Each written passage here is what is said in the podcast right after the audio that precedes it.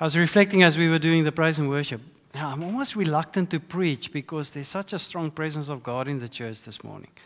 Now it's almost I almost just want us to sit in that and just breathe in God, if that makes sense. Um, we exalt thee, another song that just sings the praises of God. It's a little bit about this morning's sermon. Those two songs, particularly, connected so strongly to the theme for this morning's preach. I was just struck by it. When the gospel writers write, Iesous Kyrios, Jesus is the Kyrios, the Lord, the Master. This is what they're talking about. There is none greater than Jesus. He is the Kyrios. At that time, in the time of Jesus and just after his death and resurrection, and uh, around those times, the Jews were forced to say, the emperor or Caesar is the Kyrios. He's the Lord, the master, and the boss. That's how it's translated. Christians said, no, we cannot say it. We can only say, Jesus is the Kyrios. Because there is none greater than Jesus. Let us pray and then go right into this. Lord, thank you that you are the greatest without arrogance. You are the greatest. Thank you, Lord, that there is none like you. We sang it this morning and we want to sing it over and over again. We exalt thee. We love you, Lord. This morning, as we stand still at Hebrews 8, we pray that you would speak into our hearts, that you would cement these truths and anchor them deep inside of us so strongly, Lord, that they not only anchor our lives, but that they give us a stability that this world can never shake. Roots in Christ, the greatest the foundation that cannot be shaken. Pray this in the name of Jesus. Amen. Welcome. So, there is the theme for this morning. Is Jesus really greater? It's an interesting question that has been asked through the ages. It's not a new question. But it seems to me, if I look at the world around us, that this is a question that is being asked more and more. It's becoming a louder question. It's not as if it's, it's becoming less, it's a growing question. People still ask this, and even more today than back then. It seems it's a, probably one of the most important questions of the ages. And that's what Hebrews is all about. It's answering this question all it's about. Now, Hebrews is a great book, but it's also one of the most neglected books. If you think about your own quiet time, you know, Hebrews is not the book that you would visit the most, most likely. The other one that people avoid for some reason is Song of Songs. That one I don't understand at all. But Hebrews is a little bit like that. Philip Hughes writes a commentary on Hebrews, and he, and he says this about Hebrews as a book. So I'll just read it. He says, If there is a widespread unfamiliarity with the epistle to the Hebrews and its teachings, it is because so many adherents of the church have settled for an understanding and a superficial association with the Christian faith. You know, it's as if people in church nowadays are just happy to understand superficially and to superficially be connected to faith. It's, it's no longer this deep thing that drives everything I do and think and say. Yet it was to arouse, judge such persons from, from the lethargic state of compromise and complacency and to incite them to persevere wholeheartedly in the Christian conflict He's, he's not talking about the Christian faith here, he's talking about Christian conflict. So Hebrews is about the Christian conflict in the sense that, man, when you're a believer, you're going to have many things coming as contending voices, contending issues, distractions, temptations, things in conflict with the Christian faith. Hebrews says you're going to be in this conflict. I mean, you're in it. In this Christian conflict, you need to persevere wholeheartedly. He says this it is a tonic for the spiritual debilitated. We neglect such a book to our own impoverishment. So let me say it in other words Hebrews is a book meant to challenge our spiritual complacency and our spiritual paralysis. That's what it's supposed to be. And it speaks to me very loudly and very clearly to my own life. Am, am I complacent? It's something that, that we slip into so easily. You know, we're just happy. We're just satisfied with what we have. So, why should we enter into what is uncomfortable? Why should we go out of the warmth of this wonderful community into the darkness of people who don't experience this? who may not be easy to work with or engage with. You know, I have great friends, so why should I go into places or engaging with people that are not like that?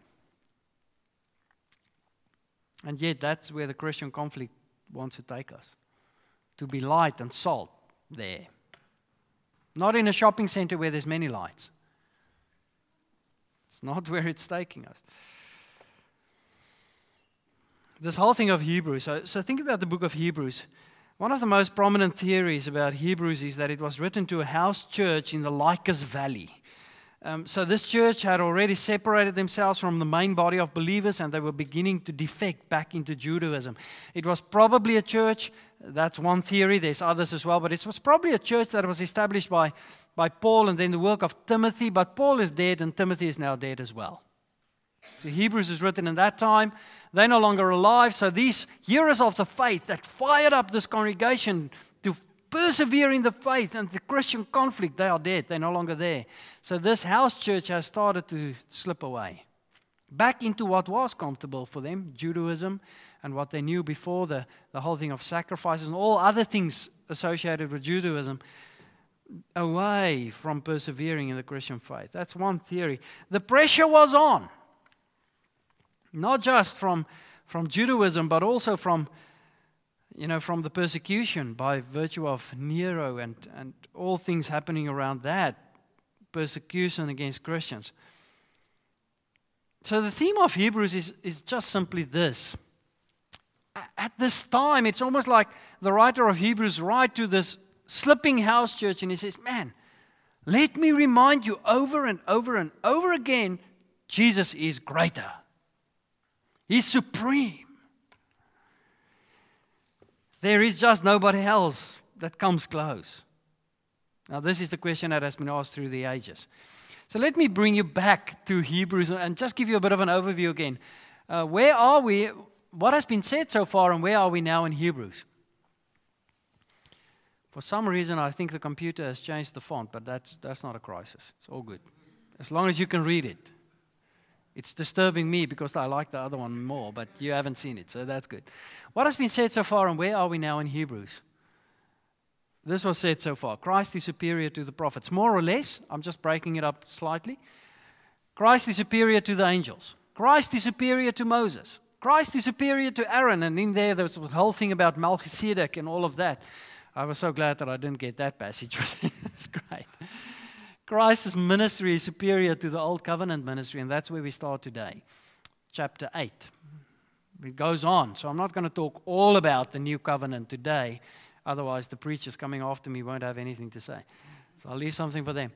Um, and then it becomes really practical the practical outworking of Christ's superiority. What does this now mean? So what? If Jesus really is greater, so what? So we're going to get to all of that still. It's an exciting book if you look at it that way. Can you see that this it's, it's almost like the author is making absolutely 100% sure they cannot miss the message Jesus is greater. He compares Jesus to the best they had in their time. Moses, wow, man, Moses, he was a hero of the faith. No, no, no, Jesus is better. Well, what about the angels? No, man. I mean, the angels are heavenly beings. Now, Jesus is greater than that as well. Wow, really? What about Aaron? I mean, Aaron is the father of the faith. No, no, no, Jesus is greater. Jesus is God. It's a good point.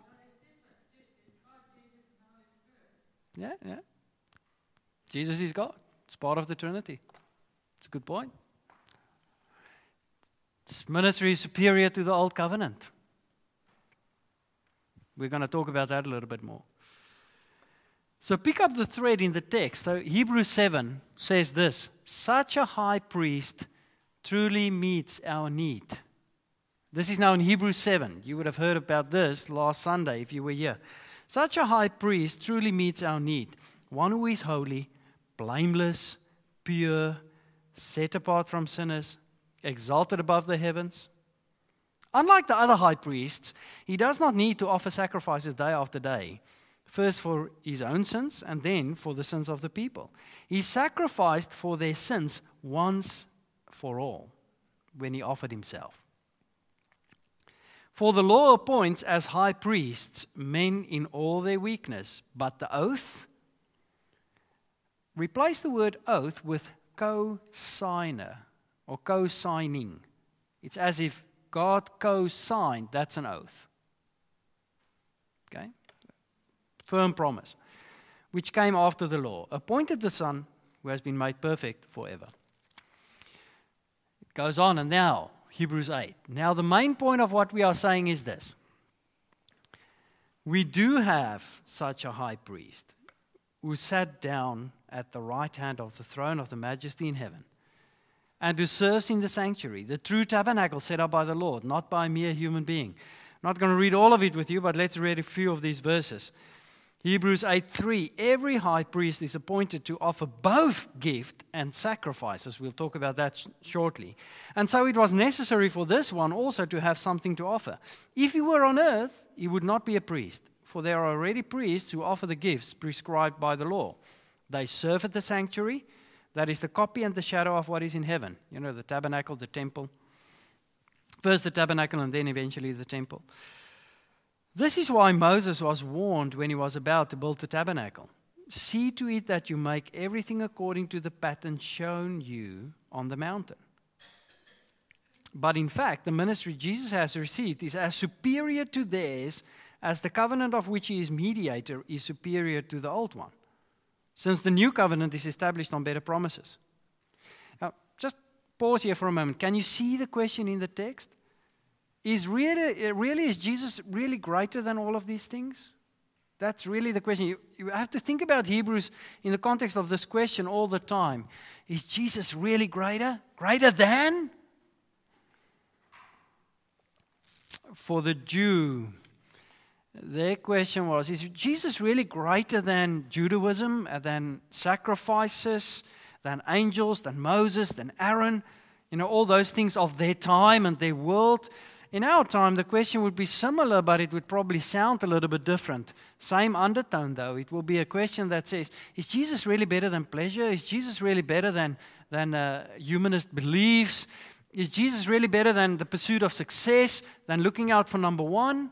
Is Jesus really better than just doing nice things with my friends? Or is Jesus even better than the, the pleasure in pain? Because nowadays that's a new thing in our world, you know, the pleasure we find in pain which is an interesting one. Talk about that another day. Is Jesus really greater than all these things? Now, he talks to his Jewish brothers and sisters, so I'm going to talk to you for a moment as if you are the Jewish brothers and sisters. And then he answers this question in that passage. He says, Yes, my dear Jewish brothers and sisters, because he's the better high priest. Yes, he is better, because he's the better high priest. Hebrews 8, verse 1. Now, the main point of what we are saying is this we do have such a high priest who sat down, note, sat down. We'll come back to that. At the right hand of the throne of majesty in heaven and who serves in the sanctuary, the true tabernacle set up by the Lord, not by mere human being. We have a high priest, Jesus Christ. He ministers to us from a position of authority in heaven. We know this. He's seated at the right hand of the throne of the majesty. Why is this important? Because, you know, priests never sat. They just never sat. Jesus is seated in heaven in contrast to the continual service of the priesthood under the law of Moses. They were always serving and they could never sit. There was no place to sit in the tabernacle for the priests. The fact that Jesus is seated means the work is completed. It's a clear image of that. Whereas with the priests, the work was never done. So they could never sit. Amazing stuff. Jesus doesn't serve as a preach in an earthly tabernacle or temple. He serves in the true tabernacle which the Lord erected, the one made in heaven. Remember in, in Exodus, I mean, Moses gets instructions to build this tabernacle, and, and it actually clearly states that it's supposed to be a copy and a shadow copy of what is already in heaven. I don't know exactly how it's going to look, but it's according to that pattern. Holy, holy of holies, and all of that. Exodus 25 talks about this. The tabernacle of Moses was a copy of this original and it was made by man. Exodus 25, 8 and 9. Amazing stuff. He goes further. He says, Yes, my dear Jewish brothers and sisters, because Jesus is the better sacrifice and the better gift.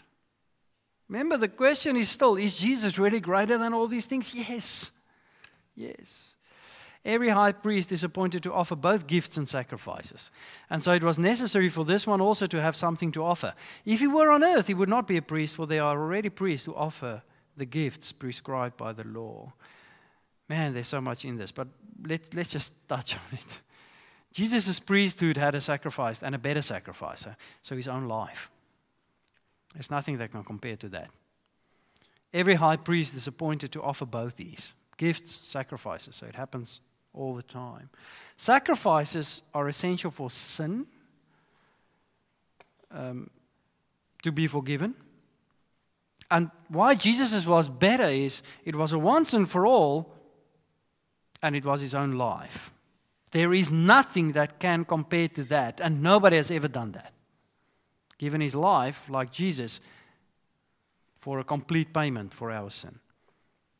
It's also necessary that Jesus have something to offer. So, so though he never offered a sacrifice according to the law, he did offer a better sacrifice of himself. And then he's a gift. So let me show you how. I've shown you this before, but let me remind you Jesus is the once and for all and the one and only all sufficient shalom price. Jews understood this. So when they read this letter that was written to the house church, most likely, around what Jesus did, and, and they hear Jesus is the sacrifice and the gift, they would immediately think, oh, yes, yes, he's the complete shalom price. What does that mean? It's this thing. Shalom has to do with payment. Shalom is, is from that verb, shalem, and then he, uh, this guy, Ott, describes it. One might say that there is shalom when payment has been made, when there is no more debt. But what if a debt is so great it can never be paid? Only two solutions. Somebody has to intervene and pay it on your behalf, or else it has to be forgiven. It's only those two options. So in Jewish culture, a shalom price means that, man, if your debt is too great, you have only one of two choices you know, somebody has to intervene or it has to be forgiven, while the other choice is you go to jail. But for you to, to be free of that debt, the shalom price has to be paid. That's the only, only way to get free of it. In Jesus, he was both. His sacrifice paid the price for our debt but it also meant that God did the other thing also, which is He forgave completely. So both things happened. That's why we say Jesus is the complete shalom price for our sin. He's both the sacrifice and the gift. Sacrifice for sin so that you can be forgiven, the gift of eternal life and forgiveness of sin that God has given with it. It goes further. Yes, my dear bro- Jewish brothers and sisters, because Jesus, he has a better priesthood and a better temple. The earthly priests served at a sanctuary that is a copy and a shadow of what is in heaven. That's why Moses was warned, and all of those things we've read it. But in fact, the ministry Jesus has received is as superior to theirs as the covenant of which he is a mediator is superior to the old one. On earth, there were many priests that could serve in the Jewish culture. I mean, eh, eh, they've had quite a few. I mean, there was a whole tribe designated to, to priesthood, the Levites. But Jesus is the only one who's qualified to serve in the superior heavenly priesthood. So, so yeah, yeah, yeah, we can find priests for the earthly one, but man, there's nobody that's qualified except for Jesus to serve in heaven as our priest. So, though this earthly service was good, it's only a copy and a shadow, a dim shadow of what was happening in heaven. And none of those earthly priests could reach into heaven on our behalf and, and make it all happen.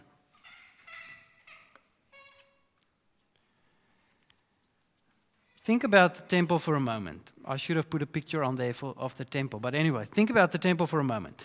First century Jews, they looked at the temple and they thought, man, this is good. They took tremendous pride in the temple. And for good reason, it was a tremendous architectural achievement of the time. It was just stunning. But it's as if the writer of Hebrews says, man, as, as glorious as the temple is, as good as it is, man made it. Now wait till you see what's to ha- what, what is already there in heaven, because this is just just a copy of that, a dim shadow. What Jesus is priest of, man, you cannot even imagine it. It's nothing compared to the glory of the heavenly temple that Jesus serves in. That's basically what he says. Now, they would understand this language about the temple because for them it was, I mean, God dwells in the temple, it was a holy place. The writer of Hebrews says, Man, there's something so much better. Get your head around this. Jesus is greater. He's the greater priest. He's got the greater priesthood. It's, it, remember what God said to Moses. Just a copy, what you've done in the tabernacle and later in the temple, it's but merely a copy of what's already in heaven. Don't forget that. Jesus is the priest of that heavenly temple. Can you now see, my Jewish brother and sister, you who grew up with these concepts? Man, Jesus is just so much greater. And he goes on and he says, Yes, my dear Jewish brothers and sisters, because Jesus brings a better covenant with better promises. Now we're going to open that up in the next one or two sermons, I think, even more. I don't know who's coming after me. It's Ben. Ooh, you're going to have a feast of covenant understanding. It's brilliant. Says this, but in fact, the ministry Jesus has received is as superior to theirs as the covenant of which he is a mediator, or superior to the old one, since the new covenant is established on better promises. Better covenant, better promises. Jesus is a mediator. Uh, we, we read about this back in Hebrews 7 22 as well. A covenant of grace and not of works. Covenant guaranteed for us by a co signer. This whole notion of an oath. It's as if God signs the covenant through Jesus' life. So, this thing about mediator, in, in the ancient Greek, the word is mesites, mediator which really means one who stands in the middle between two people and bring them together. I was sitting there in the, in the pews earlier and I was looking at this front pew or second front. Where, where did the kids sit? I think the second one. Man, you know, Jesus brings people together. I thought, how is it that they can all fit on that bench? it's just such an image of community. Jesus brings people together as a mediator. He also brings us together with God, bridges the gaps. He brought two parties or more parties together. So, this whole thing about better priesthood, better sacrifice, better gift, better covenant, it's all because of this. Let's go into the next one. Because he rose from the dead and he conquered it. This is interesting because it's not directly mentioned in this passage, in chapter 8, but it's alluded to all throughout the book of Hebrews. It's never as if they don't know about this whole thing that Jesus died and rose from the dead. It's, it, it's an underpinning, it's almost like it's under the surface in Hebrews all the time. So I call it an implicit underpinning to Hebrews 8 and actually to the whole of Hebrews. Not specifically mentioned because it was assumed knowledge. If you think about all of this, man, just go back to it. Jesus is the better priest, the better priesthood, the better sacrifice, the better gift, the better promise, the better covenant. And it's all because of this, because he rose from the dead and he conquered it. That's the proof. I mean, can you not, can you not get your head around this, my Jewish brothers and sisters? Jesus died and he rose. Nobody's done that. He's proven himself over and over and over again. Why do you want to go back to Judaism that does not carry such proofs? Reflect with me on this for a moment. I'm going to show you a video clip, uh, and there's sound with it, so we'll just see how this works. Just think through it as, as the video plays and reflect on it a little bit. Jesus who rose and died and is greater than whatever we want to put on the dotted line.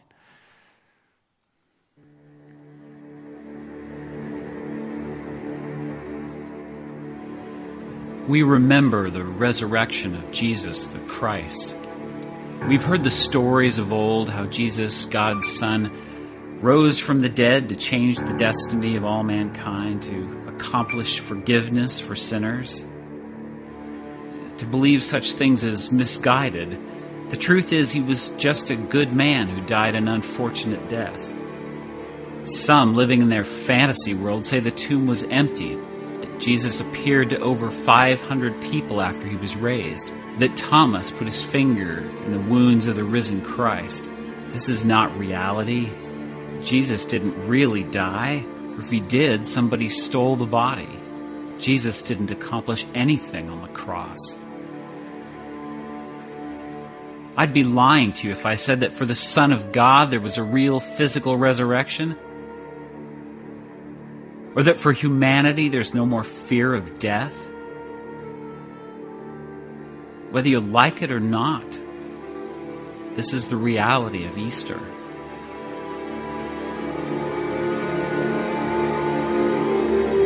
That's what I used to think. But then I opened my eyes made room for him in my heart, and Jesus turned it all upside down.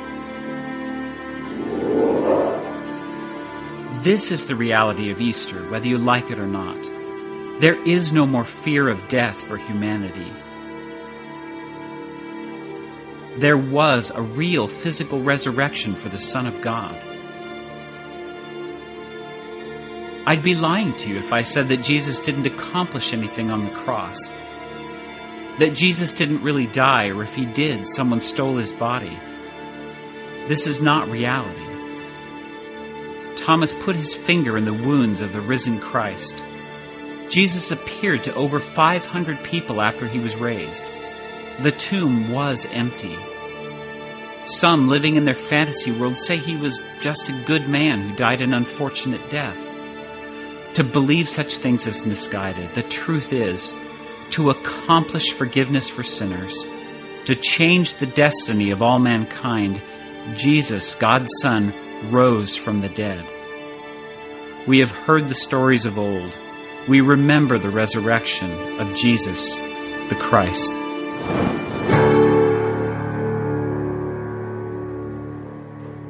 Amazing. This almost illustrates in a nutshell what happens in Hebrews. I mean, he writes to this home church. He says, Man, you guys, you went through all of these experiences. We told you about Jesus. We showed you the proof. You experienced him for yourself. You know about the death and resurrection of Jesus. You know that he's the better priest. I mean, you understand all these things.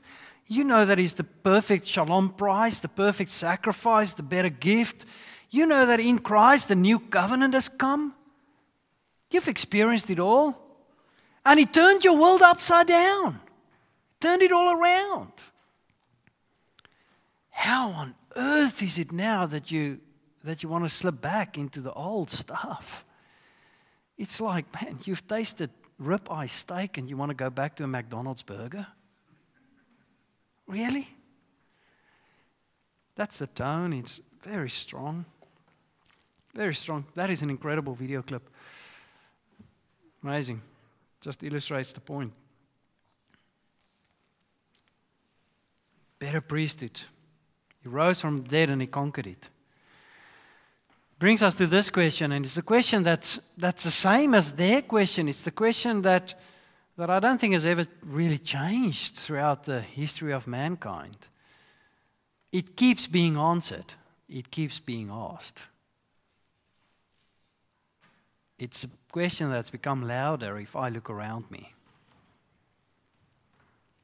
It's a joyous question to, ask, uh, to discover an answer for. So we have more history today and more evidence to go on than ever before, from scripture to theology to sociology to history and beyond. So I want to take a look at some of it with you. In addition to what the writer of Hebrews says to the congregation. So now I'm not speaking to you as Jewish brothers and sisters, but now I'm speaking to you as brothers and sisters in Christ today. So let us look at the evidence. Yes, my dear brother and sister, Jesus is still greater today because his sacrifice was a once and for all payment. And Hebrews talks about this. When we read these words in John 19:30, tetelestai, that's how you write it in Greek, tetelestai, it is finished. He was talking about the full shalom price being paid. Sacrifice, full sacrifice, full forgiveness. That is a good voice. you know, it must be genetic. I love it. Full shalom price paid. Full shalom price. Meditate with me for a moment on this word shalom. Oh, sorry, tetelestai. It's translated paid in full. It's a term that they used on the market plane or in the market. And it was, if I, I don't know, is lay-by something that we do often in Australia? Probably a little bit. So, so it's really that term. It's when you buy something on lay-by, and now it has been paid up fully, and now you can get it. Now you can take it. That's the word that's used here. So you've now paid up the lay-by, it's paid in full. That's the word that's used here. So it's almost as if God says, Man, I've paid in full, no more lay-by, full forgiveness. The gift is here. Perfect sacrifice. It's all done. Spurgeon said about tetelestai as a word.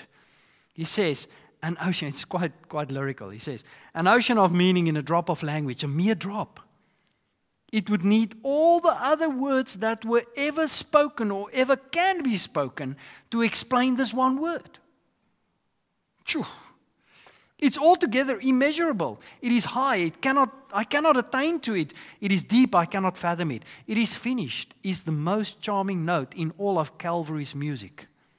James, maybe that's what that meant. Just said this morning. The fire has passed upon the Lamb. He has borne the whole of the wrath that was due to his people. This is the royal dish of the feast of love. This is the royal dish of the feast of love. Tetelestai. The one word above all for these preachers. J.C. Ryle wrote, It is surely not too much to say that of all the seven famous sayings of Christ on the cross, none is more remarkable than Tetelestai. A.C. Gaebelein adds, Never before and never after was ever spoken one word which contains and means so much. It is a shout of the mighty victor, God. And who can measure the depth of this one word? A.W. Pink, he writes this he says, Eternity will be needed to make manifest all that Tetelestai contains. Eternity will be needed to make manifest all that Tetelestai contains. I mean, these things just excite me. That powerful stuff. Yes, his sacrifice was once and for all payment, it's all there. Let's go on. Yes, my dear brother and sister, because his effect on our world has been good without comparison.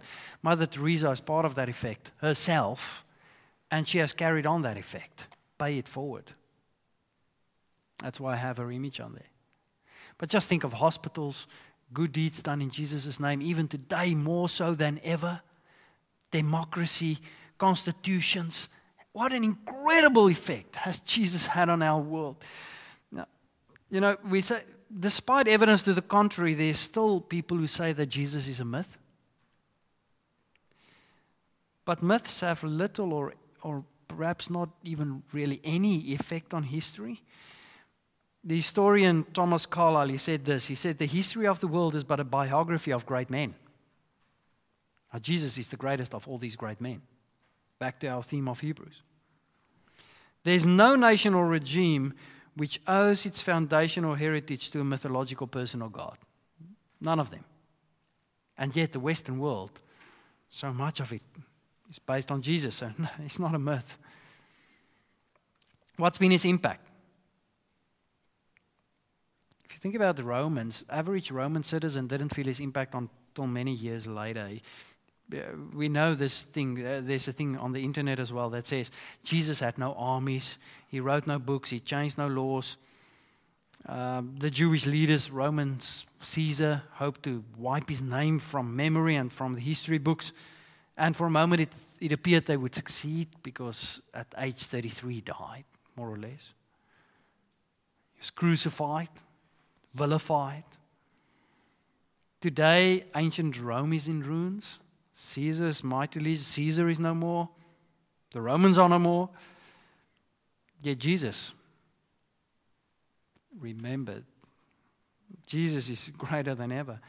Enduring influence right there more books written about him than any other person in history.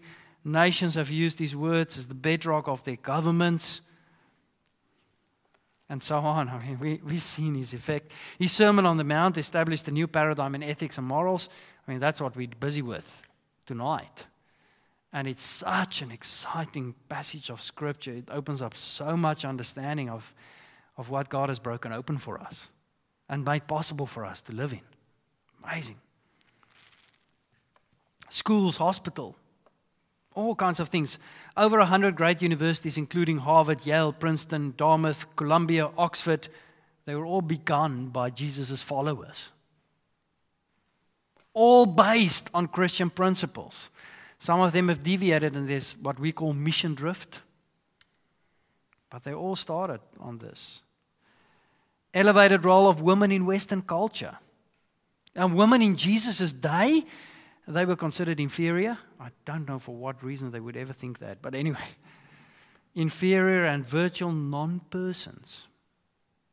Until Jesus' teachings was, was followed, it was like that for women. Jesus changed that. Slavery. Almost all the nations in Jesus' time accepted slavery as just part of the world. Jesus changed that started changing there. If Jesus didn't exist, one must wonder how a myth could so alter history. There's no way. Yes, my dear brother and sister, because he's the great relationalizer. This is my word. I know it's not grammatically perfect, but I like it. Just like it. I was thinking about this thing. It's really all about relationships. And I was thinking, I was at a conference in the week uh, in Alice Springs, of all places. It was a CSA conference, Christian Schools Association. And they've conducted a study over the last two, three years. It's called Relational Schools.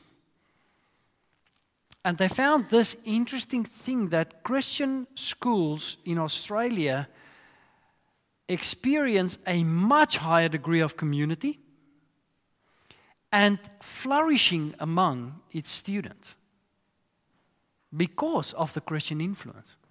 Because of the fact that Jesus brings people into relationship in a way that otherwise doesn't happen. And that relationship helps students to flourish in incredible ways.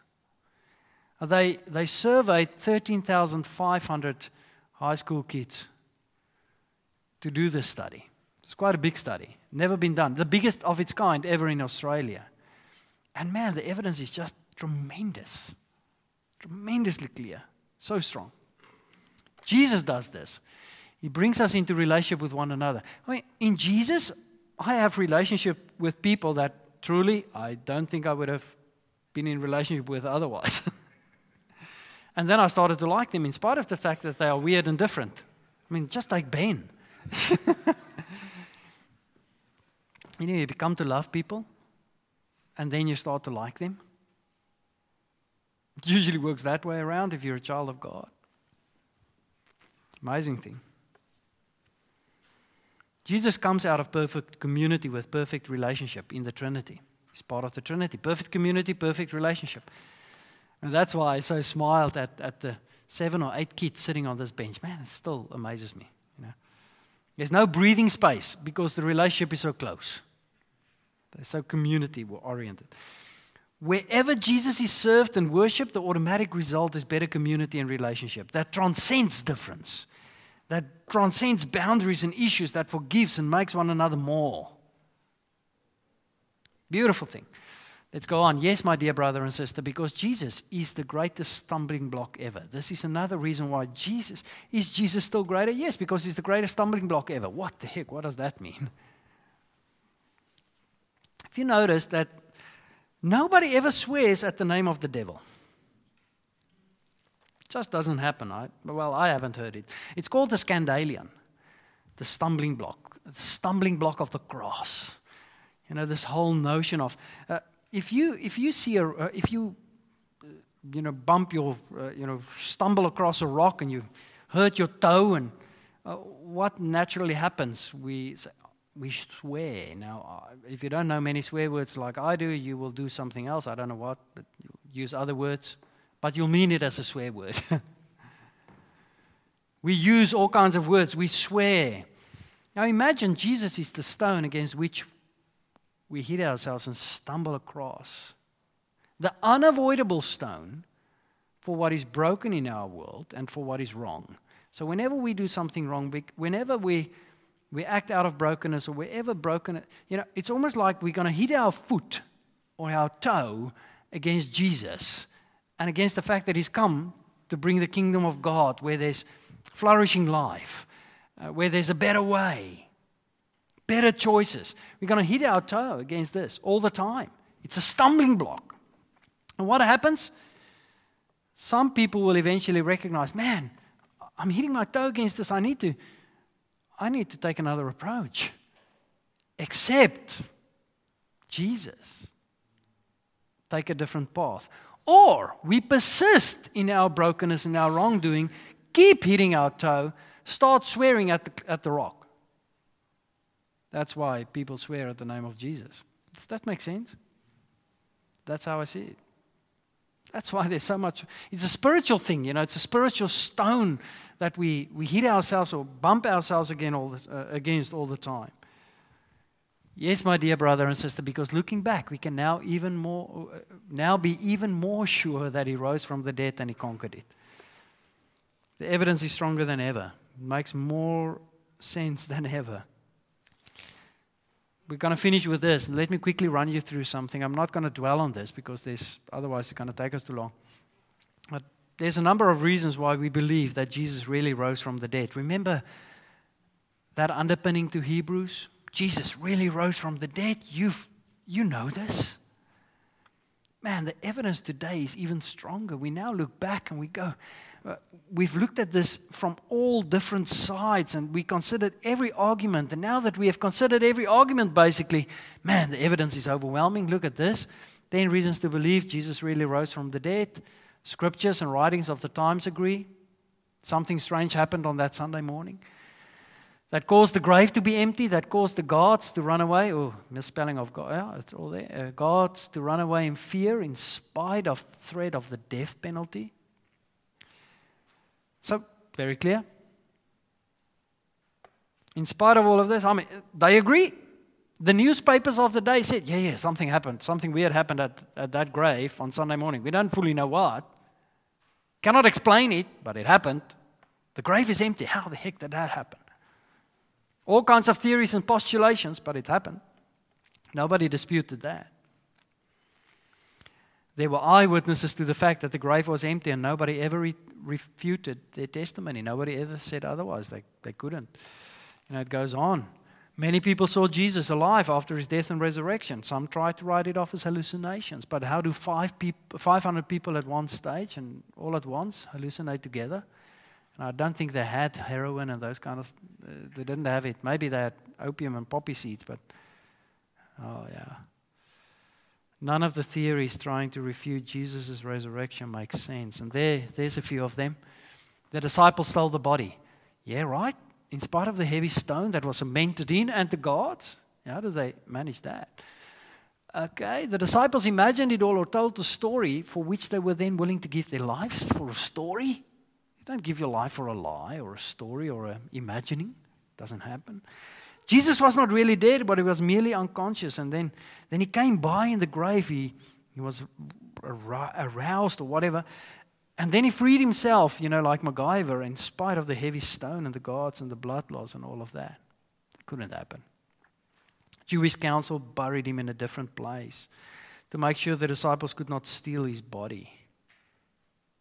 So later in, in Acts, when the disciples start saying Jesus is alive, they start spreading this rumor, they start talking about this, of which you, Hebrews, are the result as well. You've believed, you've talked to people who, who were there perhaps. Then the Jewish council could have simply dug up his, his buried body dead body and showed everybody that this is a lie. But they couldn't because they, they didn't take the body. They, they didn't know where he was either. So that theory doesn't hold either. The change in the disciples after they met Jesus in the upper room and over the span of the next 40 days was absolutely amazing. Something real and transformation have had to happen there. You know, that's something that transformed them from hiding cowards into courageous witnesses willing to give their lives. How do you go from, from chicken to eagle? Such a short span of time. Something changed them. What happened in the upper room, the empowerment of the Spirit, also happened later to others, non Jews included, which shows that Jesus was also alive and at work through the Spirit in their midst. You cannot fake these things. All the disciples either died or ended in jail, captivity, because of believing that Jesus rose from the dead. This means one of three possibilities is true. Is it still there? Yeah. They were willing to die for a lie, or they were totally deceived and mentally ill. All of them? But, you know, slight possibility. Or they gave their lives for a real truth, namely that Jesus rose from the dead and conquered it. Jesus and his unschooled disciples changed our world far more than any others. How is that possible? If this was all a lie. The church is still standing and making a difference. One would expect any organization built on a lie not to last, but the church keeps growing church keeps growing. I mean, nowadays we talk about vision and mission, and if you do MBA studies or things like that, it's all about competitive advantage and make sure you have a, a clear vision, otherwise, you won't last. Sustained competitive advantage. And within five years, your competitive advantage disappears because competitors will cotton on to it and also start doing it, and your organization will just drift away unless you rediscover yourself all the time. Man, Christianity has just had a competitive advantage all the way through. It's just never stopped. Jesus still changes lives today, in fact, more so than ever before.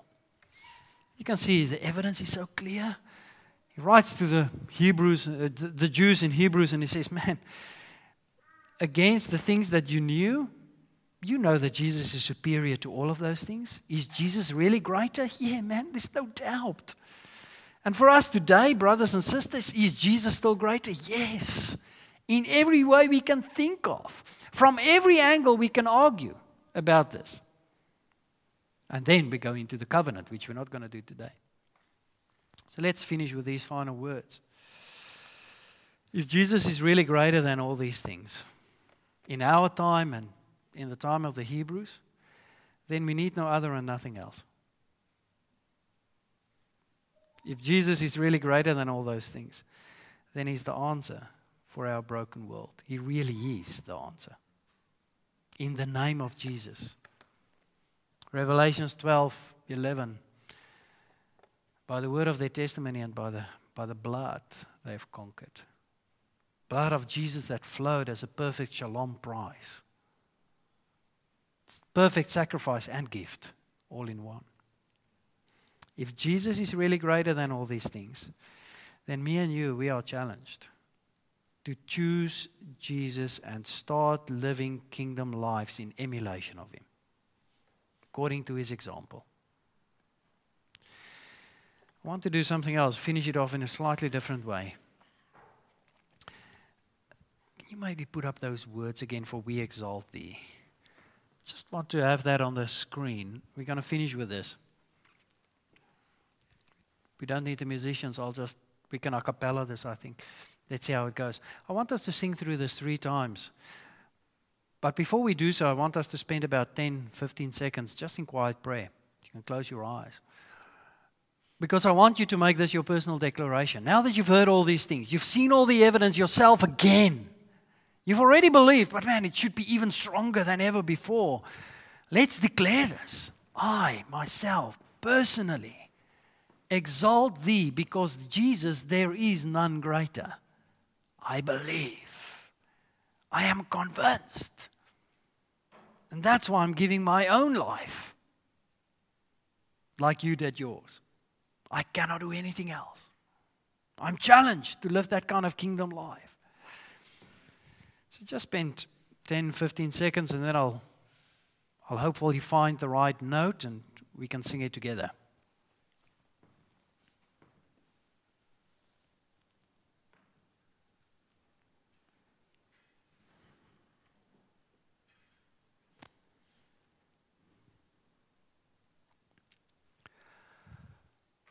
I exalt thee,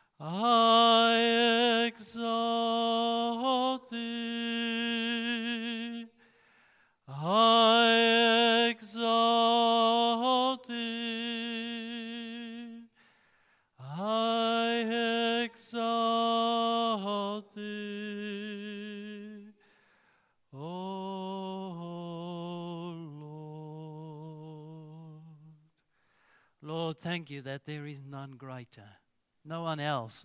You are all sufficient, the all in one for always and forever.